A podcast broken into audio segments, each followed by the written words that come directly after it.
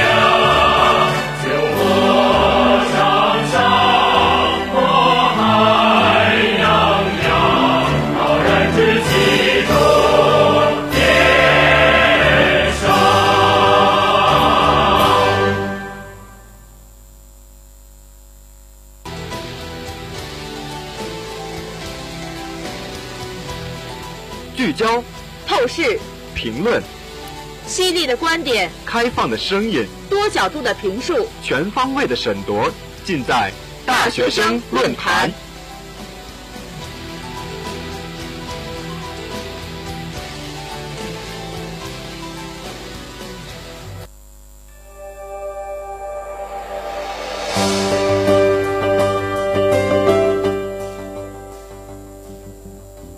追踪当前热点。聚焦社会百态，大家好，欢迎在这个周四的午间时分再一次走进我们本期的大学生论坛。我呢，依旧是你们的好朋友乐轩。大家好，我是你们的新朋友静一。嗯，静一是第一次播论坛。呃，这个论坛呢是一项了解呃国家各种政策，并且一项与我们大学生息息相关的讨论时事的节目。那我不妨就先拿一个天商的趣事来考考你吧。行啊，就是前几天啊，咱们这个在贴吧里面有一个某个小火锅打广告的帖子，主打的呢就是说，呃，天津商业大学美食一条街（括号桥下）拆了，我们去哪儿吃饭？然后这样一想，就是哎呦，真的这个桥下一不在之后，我们去哪儿呢？这个广告做的还真机智啊。其实我我还真没想好去哪儿。啊，老师说呀，我是大一嘛，然后。也也对这学校比较没有那么熟悉，所以平常去桥下倒比较少，也就是偶尔的话会跟舍友们啊出去玩的时候或者聚餐呀，嗯，然后去那个桥下买个水果、买个饭啊，买本书什么的，偶尔还会取个快递。不过现在呢，那个桥下不是说要被拆了吗？连两个入入口呀都被拦住了。已经差不多拆了，基本上，就是这个桥下被拆似乎不是偶然啊。早在去年十二月份呢，这个桥下需要被拆的消息就已经传出来了。不少店铺的墙上也被刷了一个猩红的“拆”字。那么三月十一号，哎，这个载入呃桥下历史的日子，这个天津商业大学美食一条街的拆迁工作就正式的开始了。如今呢，这桥下呀也已经成为了商大人的回忆了，也只能说是存在我的脑海里了。就是我我前前一阵子啊还去桥下的时候。看见那个底下有一家麻辣烫店，他们家的他们家人真的是特别多，生意特别特别好。对，然后就两百多米的桥下，光店铺就有五十多个。那可不。还有什么呃服装啊、餐饮啊、日日日用品啊，真是一应俱全，应有尽有，绝对是只有你想不到，绝对没有桥下没有买没有买的。对，由于我们这个呃地缘的关系呢，其实距离各种商场比较远，所以桥下呢。可以为我们商大的学子提供一些便利。当然，呃，虽然他们那儿的商品丰富多样啊，这个菜口呢也比较丰富，但毕竟啊，这个设施也比较简陋，卫生条件也比较差。呃，实在着急呢，可以去桥下解决一下。但是拆了的话，也确实有助于我们提高这个对生活质量的要求吧。你想，在去年十二月份的时候，就这个桥下这么一个小地方，还发生了一次火灾，这还真是挺严重的。不过说到那个呃桥下，我还想到一点，就是他那儿卫生条件真的是挺差的。嗯，我去的时候就是看他那儿脏兮兮的，真的是不太敢吃。然后尽管呢桥下的商贩啊每个月都会交相应的租金，但其实一直是属于违法占用桥下的空间。哦，桥下呀原来是被规划好的天平桥三处停车场之一。由于天平桥下的铺路工作还没有完成，就被个人承包成了食品街，也就是我们现在看到的桥下。慢慢呢，就演变成了今天这这个繁荣的景象了。嗯，美食街啊，桥下呢一直存在安全隐患以及非法的占用问题。你想一想啊，就是那么多人在桥下就餐，这一旦起了火，出口又那么小，确实很危险。那么今年呢，这个安全问题啊，算是正式得到解决了，哎，就是拆了。根据天津市桥梁下空间管理办法，天津市今年将对全市的六十一座非法占用空间的桥梁进行桥下空间的综合治理，实现一桥一景的目标。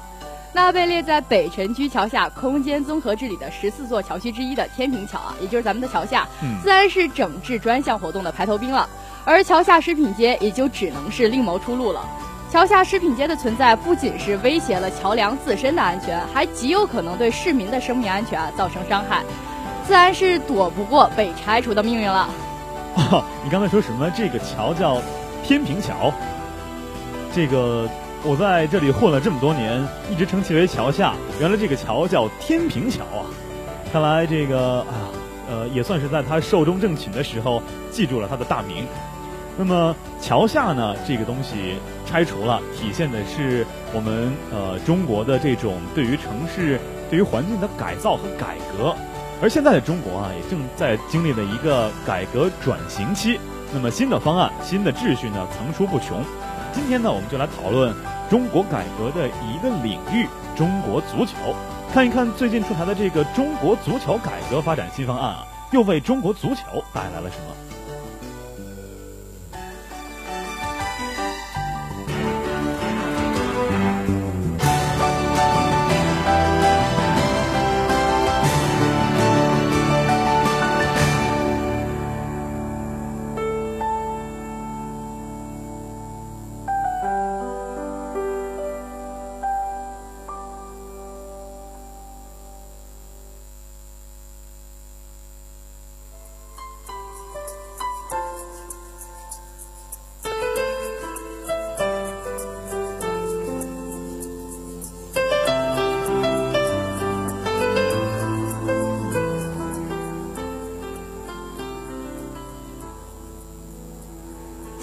二十七日，习近平主持中央深改小组会议，通过了《中国足球改革发展总体方案》。会议中指出呢，实现中华民族伟大复兴的中国梦与中国体育强国梦息息相关，发展振兴足球是建设体育强国的必然要求，也是全国人民的热切期盼。就在三月十六日，这一方案的具体内容啊，终于公之于世了。有评论认为，这次改革的力度超乎想象。中国足球改革和发展的春天或许真的要来了。其中，足协改革、联赛改革、国足建设、青训体系、申办世界杯、中国联赛足彩这些内容都是被写进了方案。根据方案呢，将把发展足球运动纳入经济社会发展规划，实行三步走战略。近期目标是理顺足球管理体制，制定足球中长期发展规划，创新中国特色足球管理模式。中期目标呢，则是实现青少年足球人口大幅增加，职业联赛组织和竞赛水平达到亚洲一流，国家男足跻身亚洲前列，女足重返世界一流强队行列。而远期的目标则是更加振奋人心，包括中国成功申办世界杯足球赛，男足打进世界杯，进入奥运会。同时呢，中国足协自身的改革一直以来都是社会关注的一个焦点。根据这份改革方案，将改变原有的组织架构。中国足球的协会与体育总局脱钩，在内部机构设置等方面拥有足够的自主权。对于足协的领导机构，方案中还明确的规定，中国足协将不设行政级别，由国务院体育行政部门代表、知名足球专业人士、社会人士和专家代表等组成，保证了足球足协领导机构的专业化。在职业联赛方面，方案中规定要建立具有独特社团法人资格的职业联赛理事会，负责组织和管理职业联赛，合理构建中超、中甲、中乙联赛体系。中国足协对理事会进行监管，派代表到理事会任职，理事会派代表到中国足协任职，参与有关问题的讨论和决策。一直以来，假赌黑啊是困扰中国足球发展的毒瘤。嗯，在这方面呢，方案规定将完善裁判员公正执法、教练员和运动员遵纪守法的约束机制，足球管理部门与公检法等方面也加强协作，建立健全违法举报机制和紧密的合作机制。坚决打击假赌黑等违法犯罪行为。足球俱乐部是整个运动的基础。这一次的提出改革方案呢，对于足球俱乐部的建设也也有不少。由于玩足球很耗钱，俱乐部名字频繁更迭，甚至在不同之城市之间来回搬迁的现象有很多很多。针对这一点，方案呢鼓励地方政府创造条件，引导一批优秀俱乐部相对稳定的在足球基础好、代表性强的城市。避免呢俱乐部跟随投资者变更，而在城市之间来回迁移，缺乏稳定依托的现象。方案还鼓励地方政府以场馆入入股俱乐部，形成合理的投资来源结构，推动实现俱乐部的地域化，并鼓励具备条件的俱乐部逐步实现名称的非企业化，打造百年俱乐部。还有啊，就是成立中国足球发展基金会，鼓励各类社会捐赠。另外呢，每年在体育彩票新增公益金收入中安排一定资金进行资助，同时积极研究推行发行以及以中国足球职业联赛为竞猜对象的足球彩票。毕竟全社会发展足球事业离不开资金的支持嘛。在这方面，方案还有很多，要求各级政府加大对足球的投入，体育、教育等部门在安排相关经费时啊，应该对足球发展给予一些倾斜。针对国内俱乐部高价引进外援的问题，方案规定要引进高水平外援名额限制等相关政策以及决策机制，处理好外援引进与本土球员培养的关系。此外呢，足球球员的高薪问题也是社会关注的一个焦点。很多人批评中国球员年薪与实际的水平不符。对此呢，方案规定将探索实行球队和球员薪金总额管理制度，有效防止球员身价虚高、无序竞争等问题。将严厉查处阴阳合同等违法行为，及时纠正欠薪行为。针对球员转会的费用问题啊，方案中还规定将调整俱乐部运动员的转会手续费，减轻俱乐部的负担。同时，为了扩大足球的群众基础，从小培养足球人才，方案中规定各地的中小学校要把足球列入体育课教学内容，加大学时比重，增加全国中小学校校园足球的特色学校。其中，开展开展女子足球的学校占一定比例。为了解决家长和学生们担心踢球受伤的问题啊，方案中还要求完善足球保险机制，增加政府购买服务，提升校园足球安全保障水平。还有就是为方便民众有球可踢、有地方可踢，方案中还要求把新建足球场纳入城镇化和新农村建设总体规划中，将球场数量明确为刚性要求，由各级政府组织实施。同时将推动学校足球场在课外时间内低价或者免费向社会开放，建立学校和社会对场地的共享机制。呃，咱们一说起中国足球啊，始终是中国人心中的一块伤疤。这其中最要害、最根源的问题呢，就来自于足协内部的腐败。刚才讨论了半天这个呃方案，那么现在呢，我们就来讨论一下这些方案到底是干什么用的。首先呢，针对足协的腐败。第一个问题就是教练选拔上的名堂，在米卢之后，中国足协的选帅工作总是搞得轰轰烈烈，但却始终是虎头蛇尾，内定暗箱操作，一直以来就是被外界所怀疑和诟病的地方。这其中呢，就以前足协副主席南勇为首。二零零二年十一月呢，作为选帅小组的组长，南勇是亲赴欧洲选帅，之间还敲定了根本不在候选名单中的阿里汉。对此呢，即使是足协内部都充满了质疑。南勇任期之任期之之内呢，也多次传出其任人唯亲的说法。呃，不得不说的是，当初米卢的离开呢，据说就是与中国足协的腐败不无关系。因为不只是选帅，呃，国内的国脚的选拔呢，也是有层层黑幕的。像前几年呢，一位俱乐部的老总就曾对媒体透露过，说无论是哪个贵呃队，无论是是否具备国脚的实力，只要是给足协的相关人员一定的好处，就足够让这个人成为国脚进入国家队。其实，甚至就连绿茵场上的黑衣法官呀，也同样是腐败的阵地之一。在中国足坛，不少裁判被圈内人士称为御用裁判，这同样是众所周知的秘密。而这背后呀，同样有诸多足协高层的遥控。没错，这其中最大牌的可能就是陆俊了。陆俊呢，曾是中国裁判界的标杆，曾经执法过世界杯。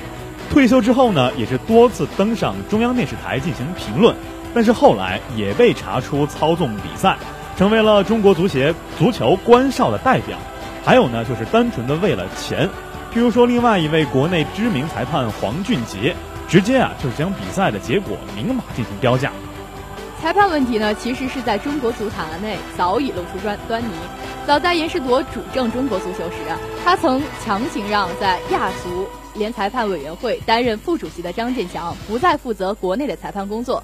甚至是宁愿放弃其有可能接替布佐担任主席的机会。据了解呢，当时严世铎此举的主要原因啊，就是国内足坛对裁判的非议已到了不可忍让的地步了。只可惜当时严世铎的改革才开始就被扼杀在了摇篮里。当时整治中国中国足坛被纳入司法的提议并没有被采纳，足协也是一门心思的想要大事化了，小事化了啊大事化小，小事化了，以至于未来几年中国足球依然是腐败在呃在腐败中越陷越深。而在中超联赛的赞助商上啊，也是存在着不少的猫腻。中超联赛的赞助曾多次陷入尴尬境地，这其中呢，就流传着无数足协官员在赞助商洽谈过程中啊存在猫腻的传闻。而这方面呢，也是外界质疑足协腐败的一大方面。再有啊，就是俱乐部，尽管看上去地方俱乐部与中国足协是一对矛盾体，但是有些时候俱乐部为了自身的利益，不得不违心的给足协上供。这呢，也早已是中国足球公开而又不得不说的秘密之一了。同时呢，想要在联赛中当上教练，就必须要参加教练员培训班，从而拿到上岗证，才能出现在指挥席上。但事实上，这样的培训班呀，费用十分昂贵，完全是为了足协内部揽财而设。可想而知啊，拿钱堆出来的教练有什么水平可言呢？而对于零九年反腐打黑风暴中所暴露出来的出来的黑幕。前中超足球先生、曾经效力于上海申花的外援阿尔贝茨并不感到惊讶。谈到中国足球，阿尔贝茨表示，在中国，裁判可以左右比赛结果，尽管他们名义上很公正。这个阿尔贝茨还说呢，中超啊，每一轮都有假球，一些球队为了赢得比赛，总能找着办法，在赛场上也总是能感觉到裁判的判罚和队友的表现是莫名其妙的。所以呢，对于及时离开中超，他也表示非常开心。无独有偶，类似的发言也曾出现在了曾执教过长春亚泰的德国人恩斯特口中。在谈到中超的比赛时，他曾遗憾地表示：“有的比赛很奇怪，但是最后啊，你不得不接受这个结果。”中国足球之所以沉沦，正是因为这些贪污腐败的滋生。但是究其根源，还是体制问题的不健全，加之国家也没有真正的将足球视为重点的目标，以至于。多少年来一直都是空喊口号，却没有什么实际行动。而这一次改革看起来可能是有点不同了。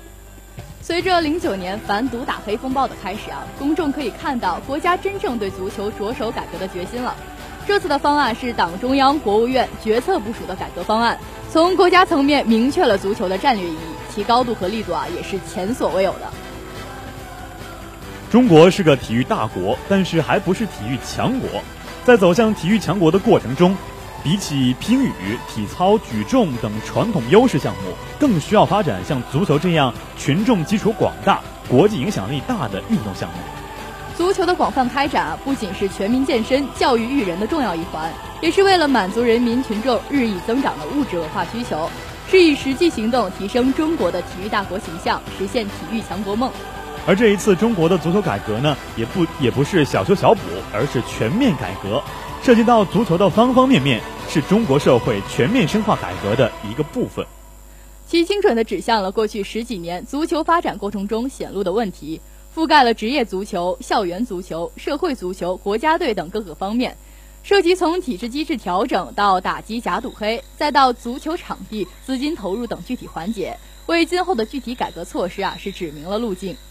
应该说，足球改革不仅将是对于别的运动项目的改革起到示范和引领作用，也与中国社会其他领域的改革所相互呼应、互为借鉴。同时呢，对体制机制的改革贯穿始终，力求消除障碍，各司其职，权责分明。为足球整体改革，尤其是职业足球的快速有序发展呀，保驾护航。毕竟时至今日，足球已经是社会系统工程，改革是不再是体育部门的家务事。如果仅靠一个或者是少数部门的推动，改革必然不能正常推进。而部际联合会议制度则确保了各方面能够各司其职、各尽其责，共同推动足球改革，将最大限度的保证方案能够更好的推行。这其中开头一条举措就是调整改革中国足协足球协会，将足协明确定为社团法人，与国家体育总局脱钩，解决了广受诟病的足局总局足管中心和中国足协政社不分、管办不分的问题，明确了权责。这个简单的说啊，就是，呃，让专业的人办专业的事儿，让行政的人办行政的事儿。还有呢，就是改革完善职业足球俱乐部建设和运营模式。针对了足球俱乐部财务状况普遍不佳、投资人频繁更换的情况，改善和改进和完善足球竞赛体系和职业联赛体制，则谈到了从制度上设计和保证联赛秩序，防范查处违违规违纪行为，以及同公检法协同作案，打局打击假赌黑等问题。方案第十条，完善投入机制中的加强足球产业开发。加大足球市场开发力度和建立足球赛事电视转播权市场竞争机制，也在突出足球的产业属性。最后呢，就是基础人才的培养。足球从娃娃抓起这句话喊了很多年，以前呢往往是仅限于口号，但是这次在方案中呢有了明确的规定，将足球与育人联系在一起，明确了以足球为代表的体育在教育中的地位。同时呢，确定由教育部主管，能够让学校真正的重视起来。国内外多名专家都曾指出，青少年足球和职业联赛同为一国足球发展的两大基石。足球进校园，首先是完善素质教育，培养更合格的公民，是真正的体教结合，同时也是解决中国足球人口严重萎缩的最好办法。因为任何人都要进校园。即使是从全民健身、群众体育的角度，青少年人群也应该成为重中之重。校园呢，也是比公园更好的最佳阵地。方案分阶段还列出了近期、中期和远期的目标，说明足球改革与发展还得稳步推进。任何一项改革都不是一日可以完成的。方案尽管只是总体纲领，就已经有了十一大项、五十条款的篇幅，充分说明了足球改革涉及的范围很大。今后在税务、工商、财政、司法等多方面，都还需要再出台配套措施和实施细则，才能够将改革落实到实处。不过，这分阶段的三步走啊，还是有一定的不严谨，那就是并没有规定出具体的时间，其实是留了一个空子的。也就是说到目前为止啊，这个方案还仅仅只是一纸空文。嗯，希望未来可以更加严谨的制定出规范的改革方案。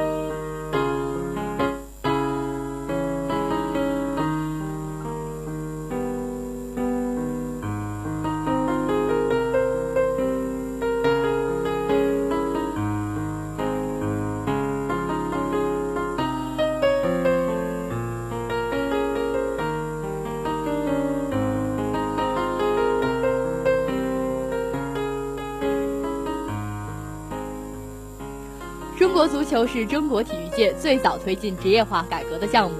一九九四年，职业化改革刚开始，甲 A 联赛异常火爆，中国足球一度繁花似锦。然而，由于足球基础薄弱，社会条件不成熟，改革不够彻底，各种配套制度也没有跟上，整个足球发展走入了歧途，出现了诸如假币无鼠、万达退出等事件。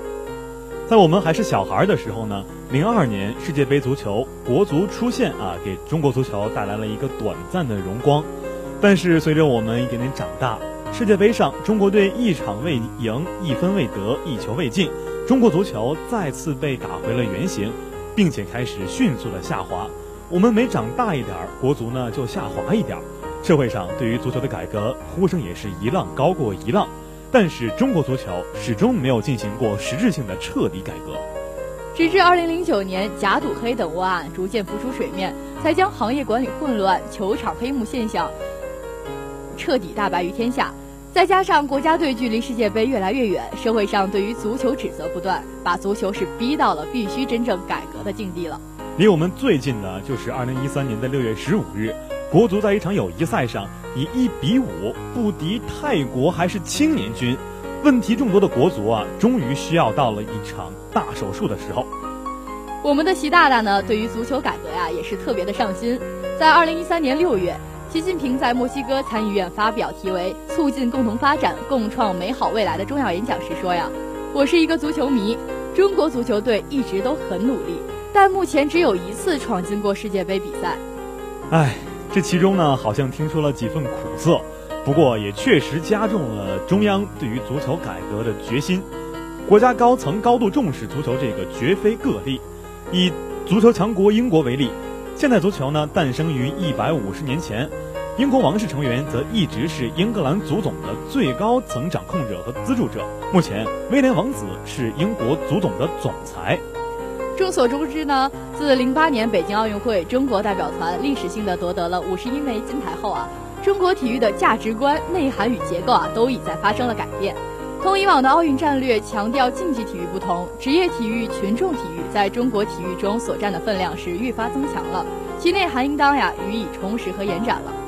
而作为职业体育的代表，中国足球影响力是最大，关注度是最高，改革呢也是难度最大。职业特点最为突出、问题最多的老大难项目，理应通过足球改革带动其他项目的改革，趟出一条深化体育管理体制改革的新道路。实际上呢，不只是中国足球问题产生啊，其他项目如篮球等啊，也都出现了裁判争议、打架斗殴、注册纠纷、无证上岗等问题。足球改革的成果如何？能否提供成功的经验，避免重蹈覆辙，将为其他项目的改革提供境界呢？除了体育本身的价值之外，足球还促起到了促进社会的经济文化建设和增进国际交往、提升国家软实力的积极作用。我们经常说，一个体育项目、体育明星可以成为一个国家的名牌。嗯，比如曾经的篮篮球巨星姚明啊，在中国篮球和 NBA 之间，姚明无疑充当了桥梁和大使的作用。他不仅帮助中国更好地了解了 NBA，也让世界触摸和领悟了中国体育、中国文化和中国年轻人的精神风采。足球同样是如此，五次世界杯冠军巴西队的桑巴形象早已经深入人心了。罗纳尔多、罗纳尔迪尼奥、卡卡等一个又一个巴西足球大使，对于巴西文化的建设、国际交往都起到了不可估量的推动作用。德国总理默克尔是世界闻名的足球迷。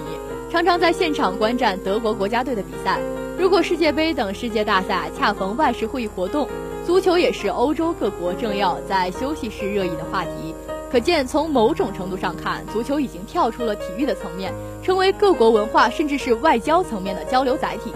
可惜的是啊，长久以来，中国足球受到出线啊、金牌数量等功利足球的思维束缚，违背发展体育规律的事做了很多很多，始终没有走上正确发展的道路。在以奥运会、全运会金牌为主导的体育价值体系内，由于足球在这些大赛中金牌数量少，本身又资金投入大，人才培养周期长，承载率相对较低，逐步被边缘化。因此呢，各地体育部门发展足球的积极性啊，也就大大降低了。大家开始把有限的资金向金牌项目、个人项目倾斜，足球人才培养投入逐年减少。特别是一九九四年职业化改革以后。足球人才的培养完全交由了并不完善的市场。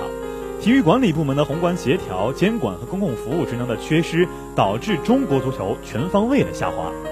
由于人才培养没有跟上，中国足球逐渐到了几乎无人踢球的窘境。二零零九年，中国注册的职业足球人口只有六千九百七十二人。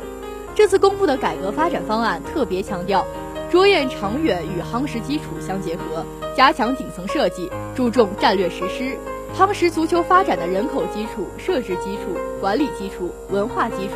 持续用力，久久为功。或许大家觉得六千九百七十二人这个数字是冷冰冰的，我们来对比着看一下，在我们的近邻日本，仅仅注册的青年球员就已经达到了五十万之多。我们中国啊，与其与其的差距已经体现在了整个的数量级上。所以呢，基础人口的建设、基础足球人口的培养，现在已经是到了一个。不得不建设的程度了。任何的改革都难以一帆风顺、一蹴而就，足球同样是如此。经过了二十多年的职业化改革的足球，沦落到今天这个地步，充分表明足球改革具有复杂性、艰巨性、长期性的特点。足球改革过程中要处理好深化改革与加强管理、远景目标与当前任务、足球管理部门与其他社会部门统筹协调等关系，避免将改革问题简单化、急于求成、毕其功于一役的想法。在国家高度重视的大背景下，已经经历了许多坎坷，走了许多弯路的中国足球，只要按照规律办事，不再急功近利，并赢得了全社会的合力支撑，必将迎来光明的未来。没错，对于我们球迷来说，希望的是中国足球能够真正的发展起来，踢出好看的足球，拿到痛快的胜利，而不再是喊喊口口号、刮阵风。就像前段时间亚洲杯的时候，虽然淘汰赛中中国队输给了东道主澳大利亚队，但是啊，球迷们还是从这届赛事上看到了希望。没错，前几年各种相声小品中啊，很多都是调侃中国足球，而近几年讽刺的越来越少，鼓励的是越来越多。这也同样反映出了，只要够努力，民众其实还是愿意支持我们国足的。